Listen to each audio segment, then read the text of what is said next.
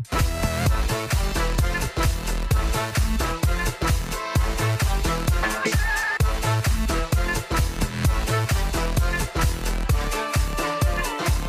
what's up everybody, thank you very much for listening next podcast dari Wacana Angin bersama saya Dr. Ruli Faujul Ava. Enjoy listening.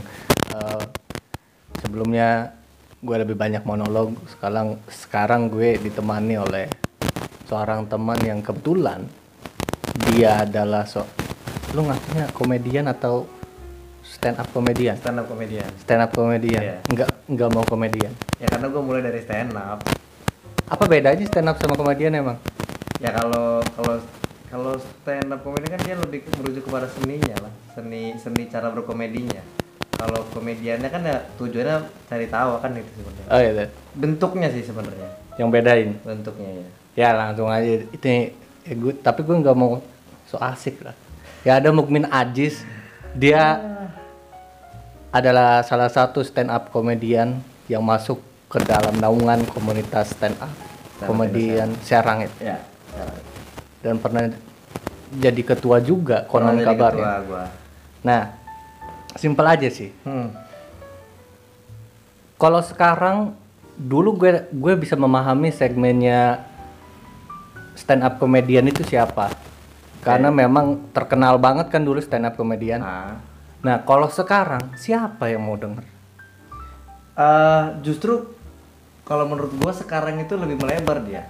Dulu tuh stand up comedy itu sangat-sangat segmented. Jadi eh, nggak s- belum semua orang itu bisa menerima stand up tapi sekarang orang pasti bisa menerima stand up kenapa? Karena komik itu udah beragam sekarang. Jadi eh, pasti udah ada segmennya misalnya gini kalau dulu itu kan eh, orang eh, komika ya banyak yang misalnya melihatnya ya kan? sehingga Ah. mereka punya segmentasi itu anak-anak SMA ya kan cewek-cewek Oh iya, benar, arahnya ke sana. Kemal pun dulu kayak gitu nah sekarang tuh udah udah banyak tuh yang akhirnya dia bisa menjangkau orang-orang kantoran misalnya atau Hmm. bahkan eh, menengah ke bawah juga udah mulai pada menerima kan karena banyak udah mulai banyak komik Ah. gitu loh justru kalau ketika ditanya siapa yang denger ya tantangan sekarang adalah lu harus tahu mana pasar lu justru Oh, gitu. menurut gua lebih lebih lebih keren lagi sekarang jadi nggak eh, sekarang tuh bukan nurun justru ya lebih ber- lebih ke berkembang sebenarnya Berkembang. lebih ke jauh berkembang Berarti harusnya untuk dapetin pasar mudah dong. seharusnya gampang ya lu tinggal kena, tinggal kenalin aja siapa lu eh lu tuh personanya apa Nah, lu pasti dapet pasar lu tinggal dijangkau aja kan. Dan udah ngelakuin berapa event? apa tuh stand up sekarang? Ah, ya lu aja deh. kalau gua mah masih kehitung ya maksudnya. Tapi kalau hitung stand up sekarang banyak banget. Cuma kita punya acara besar itu kan namanya stand up night ya. Ah. sun itu satu dua tiga empat lima. Yang terakhir itu sun lima. Eh, ya mudah-mudahan sih di tahun depan corona beres kita bikin sun enam lah Ada yang datang. ada dong. Justru itu ya kalau komunitas iya. Kalau komunitas itu dia kita bisa jangkau lebih banyak pasar pada akhirnya karena komiknya beda-beda. Tapi kalau show tunggal misalnya kayak beberapa bulan beberapa bulan lalu kalau 2019 apa ya? Gue lupa. Itu gue sempat bawa regen. Penonton emang nggak ngangkat karena waktu itu eh, gue agak-agak sulit nemuin eh, pasar regen di Serang. Ah, karena juga waktu itu apa ya namanya ya? Eh, emang lagi bener-bener lagi merosot merosotnya juga stand up pada saat itu. Ah. tapi di sisi lain juga ada komik yang nggak terkenal. Itu justru eh, penontonnya banyak. Sampai 200 300 gitu. Iya. tapi kalau komunitas yang bikin kegiatan eh, komik lokal itu selalu 300 penontonnya. 300 Lu- ke atas lah. Lu sempet kal- ngomong tadi kalau eh ternyata stand up juga ada pasang surutnya. iya Nah kebetulan tadi lu nyebutin surutnya. Hmm.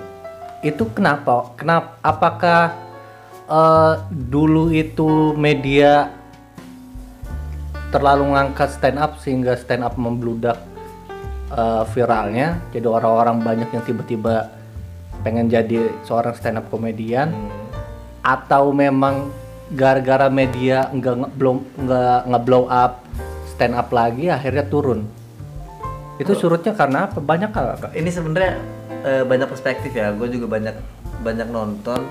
eh Om Sam juga pernah bilang eh, waktu di Talk of Life kalau nggak salah kalau lo tahu itu dia bahas bahwa eh, karena terlalu di blow up begitu besar kalau nggak salah waktu itu Suca ada kalau nggak salah Hmm.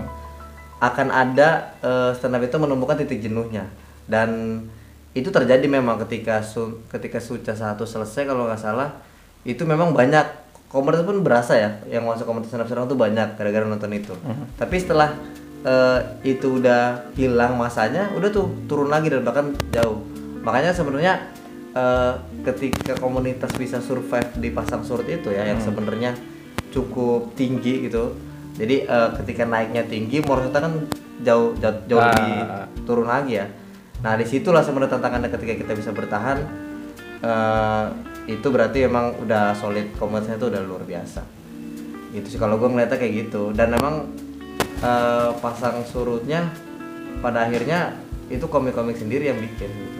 karena ada kok beberapa komunitas yang walaupun eh, kompetisi nasional misalnya di TV entah Suca atau Suci itu misalnya nggak jalan tapi komunitasnya tetap tetap tetap survive karena komik-komiknya tadi gitu Hmm. gitu sih kalau sekarang sekarang ya sempet sempet kita yang datang open mic cuma dua bahkan gitu, cuma tiga tapi ya itu tuh ujung tombak yang akhirnya bisa bikin bertahan Iya, karena iya. kan nafasnya komunitas stand up comedy itu ya open mic sebenarnya ketika baru masih berjalan komunitas pasti masih ada Lu biasanya stand up di kafe-kafe?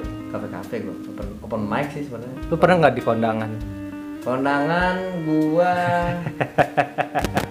kayak gue lupa nih Kondangan. Ah, kayaknya kagak pernah dah temen gue tapi ada yang pernah pernah tuh? ada yang pernah ada yang pernah Itu ngap ada yang ketawa. Ada ya. Kalau gue itu yang bener-bener absurd itu ya, panggung yang absurd bagi gue itu gue pernah ada di eh, reunian sebuah kampus swasta di Serang ya. Itu dia orang-orang ini udah lulus 25 tahun yang lalu lu bayangin. Terus Jadi hitungannya tuh gue dateng stand up yang tahun yang 25 tahun lalu mereka lulus gitu. Artinya kalau mereka lulus hitunglah misalnya di umur 24 ya kan. Ah. 25 itu berarti menurut mereka tuh umur hampir 50-an gitu lah. Iya, paham, lu paham. stand up, gue stand up depan orang-orang itu yang pada bawa anak. Parah itu gue ngebom sih itu gue. Habis itu. Tapi nggak apa gue hibur diri sendiri aja. Eh, cuma lu lu bisa eh, ngelakuin kan setahu gue itu tuh ada gap ada Iya, gap antara ah. Adriano Kalbi aja ngomong Ya betul. kalau dia itu waktu selama pandemi itu pernah ditawarin buat jadi pembicara di SMA. di anak, anak SMA. Nah Iya. dia itu nggak tahu harus ngapain karena beda gap antara angkatannya si Adri sama anak SMA. Jadi dia ngomong ya apa adanya aja walaupun ya sedikit-sedikit jaga. Nah lu bisa itu ke 50 tahun. Sebenarnya justru ngebom. kalau menurut gua lebih gampang itu sih lebih gampang gua sekarang gua orang tua karena orang tua pasti pernah ngerasain yang gua rasain Hmm, ya kan gua ya, cerita ya, aja ya. misalnya gua punya pacar ya kan misalnya atau Ah, gua ah, eh, struggle sama skripsi misalnya Ah. mereka pasti ngerti nah kalau gua misalnya stand up ke yang lebih muda daripada gua itu lebih susah karena Oh, belum tentu yes, mereka yes. ngerasain gua I know, I know, I know. Karena relate-nya Nah, orang tua tuh yang udah ngalamin banyak hal ya, Nah. dibandingkan anak muda. Iya. Iya, iya benar-benar. Mungkin kalau orang tua yang mahamin anak-anak kecil yang nggak tahu karena nggak tahu relate-nya apa. nah dia belum pernah ngerasain Eh, belum pernah ngerasain. makanya gue waktu itu nggak nggak bahas soal hal yang kekinian misalnya gue bahas soal eh, apa ya selebgram selebgram misalnya yang belum tentu Eh. mereka tahu tapi kalau pengalaman misalnya yang apa gue tahu mereka kuliah itu pasti mereka ngerasain kan Ah. itu sebenarnya titiknya di situ Itu menarik sih. Cuman ada satu hal lagi yang pengen gue bahas yaitu ketersinggungan. Hmm. eh lu sadar sadar nggak kalau di era sekarang itu ketersinggungan benar-benar luar biasa bahaya banget apalagi undang-undang ITE menurut gue adalah undang-undang yang nggak jelas. Iya. apa pun bisa dibawa ke hukum. Iya ya nah stand up komedian itu dan komedian itu riskan akan ketersinggungan. Iya ya Nah, apakah eh, menurut lu itu ketersinggungan itu sesuatu yang akhirnya malah menutup seorang komedian agar menjaga-jaga ini ini nih yang akhirnya malah tidak lucu enggak lucu bukan enggak lucu ya gimana ya istilahnya ya seperti itu Iya iya. Eh, sebenarnya itu bisa, bi- bukan bisa ya akan terjadi sebenarnya untuk beberapa komik bisa akan terjadi. Cuma kalau secara keharusan ya bagi gua eh komik itu pada akhirnya punya filter sendiri kok sebenarnya. Ketika komik itu sudah eh, naik panggung dan keluar seharusnya dia bisa mempertanggungjawabkan semuanya Hmm. Tersinggung itu hal yang manusiawi. Ketika dia tersinggung misalnya dia protes komiknya bisa mempertanggungjawab mempertanggungjawabkan atau enggak kan gitu. Kalau dia bisa akhirnya kan aman-aman juga sebenarnya.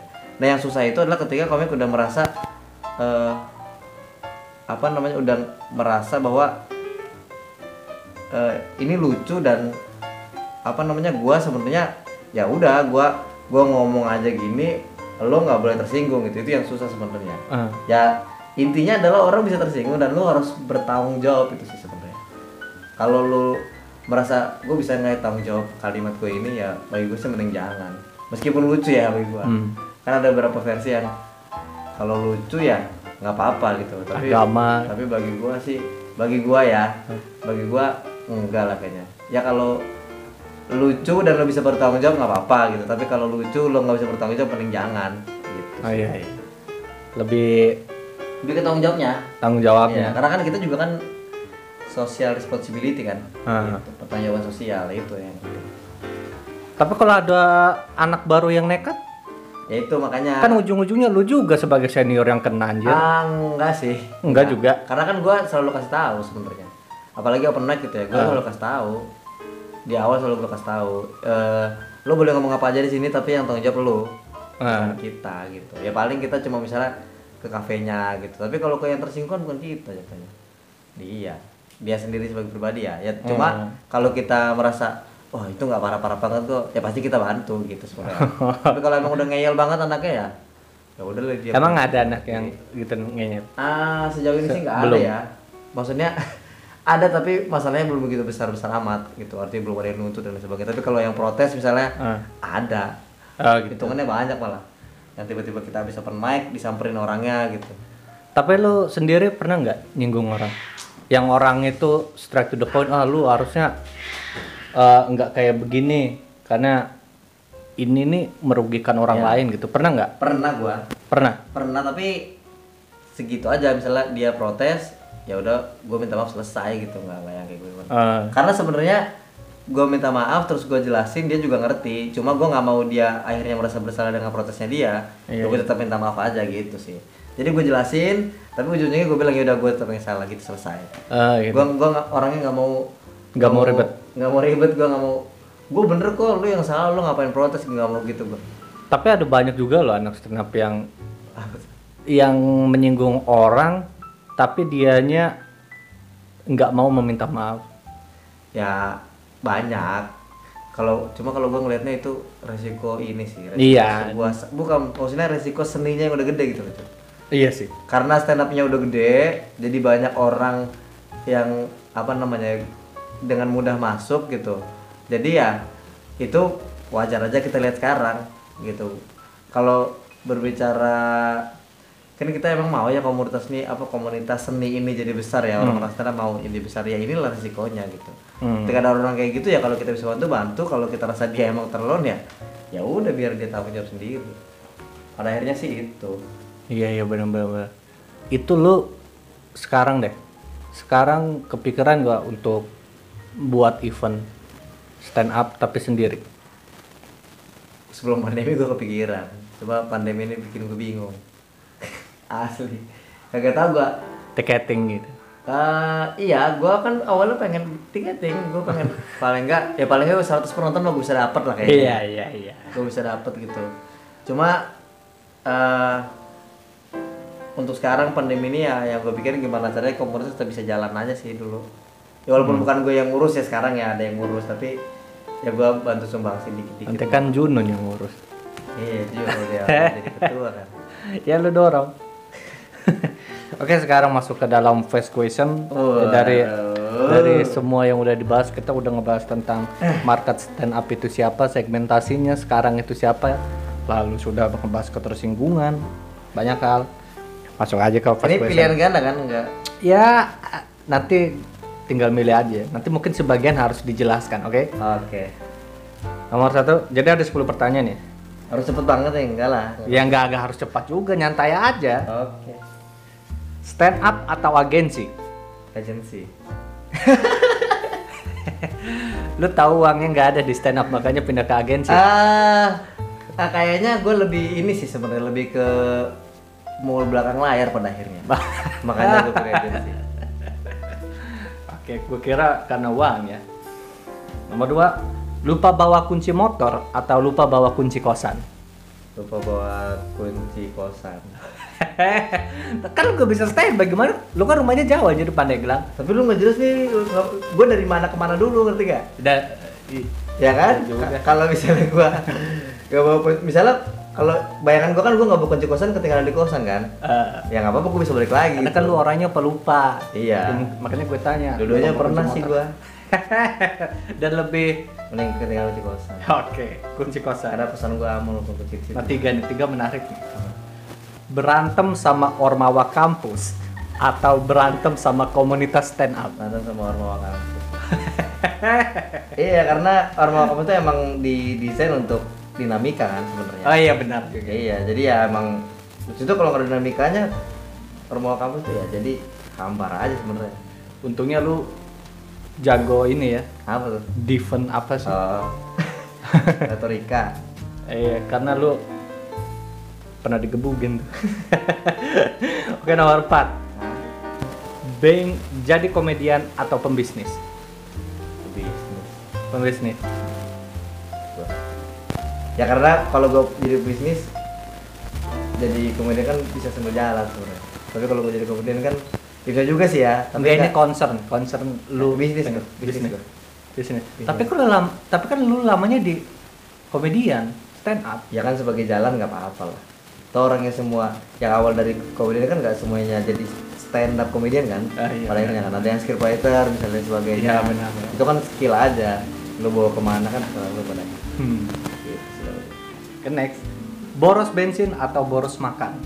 terus makan nggak apa-apa bro makan bro Berarti boros di bensin nggak apa-apa. nggak maksudnya ya nggak apa nggak apa juga sebenarnya tapi lebih ke gua mending ke boros makan gitu ya Emang kalau lo, lo kan ngekos nih, perbandingan boros bensin dengan uang bensin dengan uang makan lebih borosan mana emang?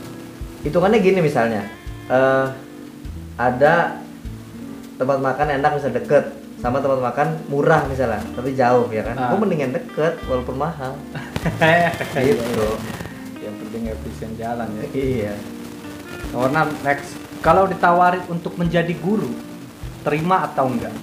terima Terima. terima Guru honorer nih. nggak apa-apa gue seneng berinteraksi sih seneng berinteraksi gue apa-apa Eh, bener berarti. seneng berinteraksi Bener berarti pertanyaan gue, gue, gue ngerasa kalau ini si Umin kalau ditawar jadi guru mau atau enggak ya? Karena eh, gue udah lama sih temenan sama Umin dan sudah pernah bikin event bareng gaya kepemimpinannya bagus oleh karena itu gue tertarik untuk nanya ini orang kalau jadi guru kayaknya cocok nih cuman itu kan dari gue sendiri Hmm. nggak tahu dari lu makanya gue tanya ternyata lu mau juga mau gue jadi guru ya kalau kayak gitu ajarin si Junun aja kan masih anak SMA gitu.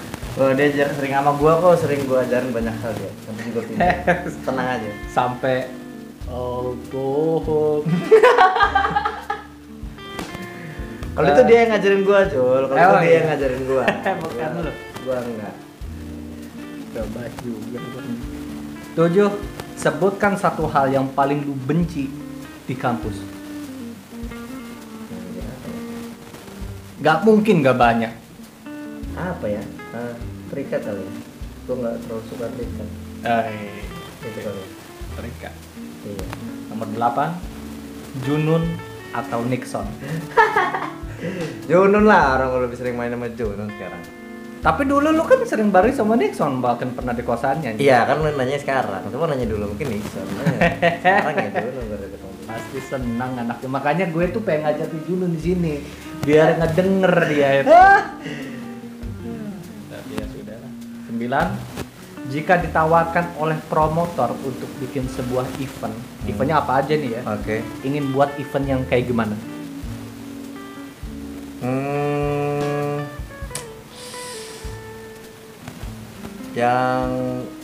kali ya Eh, sebenarnya kan kalau promotor pada akhirnya dia punya permintaan ya dia punya Ah. punya order sendiri tapi kalau terserah gua misalnya ya Iya. ya gue pengen yang tetap mengedukasi masyarakat aja sih Widih.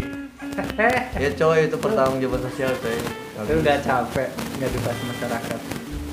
Ah, Karena media aja gak ngedukasi masyarakat.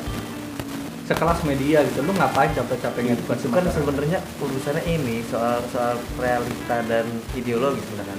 Kalau kalau pertanyaan lu kan ini ada yang nawarin nih ya kan. Ah. Dan misalnya terserah gua. Ya, itu yang gua lakukan gitu. Tapi kalau misalnya dia punya order ya gue jalanin aja. Oh gitu. Enggak jadi soal gitu. Berarti lu pengen sesuatu event yang bisa mengedukasi. Iya. Nah, kuliah daring lah. Udah daring lagi. 10 terakhir nih. Ah, bener. Nurut sama Pak M. Tapi program-program lu di kampus gagal. Atau nggak nurut sama Pak M, tapi program-program lu itu berjalan. Bener program berjalan nah nggak nurut nggak apa-apa. Berarti lu gak nurut sama Pak M. Enggak gue termasuknya nggak bisa. Nanti skripsi lu mandek lagi. skripsi mandek skripsi itu eh urusannya gua sih sebenarnya gua sekarang baru sadar bahwa eh enggak lah kalau orang bilang iya soalnya dosennya sudah dicari gitu enggak sih gua ngerasa emang guanya pada akhirnya Nah, gua nggak punya alasan itu yang guanya males aja santai aja lagi ini ke Pak M gak bakal denger podcast dulu. Seriusan. tapi Pak Winata ada kemungkinan denger Ya, ya kan dan Pak Winata bisa kasih tahu circle itu ada Jul iya. Dan itu yang penyebab lu apa tuh? Iya, bikin audiensi tapi gak ngotak dulu di dalam ya. ya udah itu aja paling eh, itu Oke, dari siap. Thank you. Apa tadi? Ini ya apa? Angin apa angin? wacana angin. Wacana angin. Gue lupa ya. Wacana angin. ya itu aja dari gue dan Mukmin aja semoga bermanfaat buat para pendengar dan gue yakinnya juga yang dengar adalah itu itu lagi Eh, semoga ada ilmunya thank you very much and, and enjoy listening thank you guys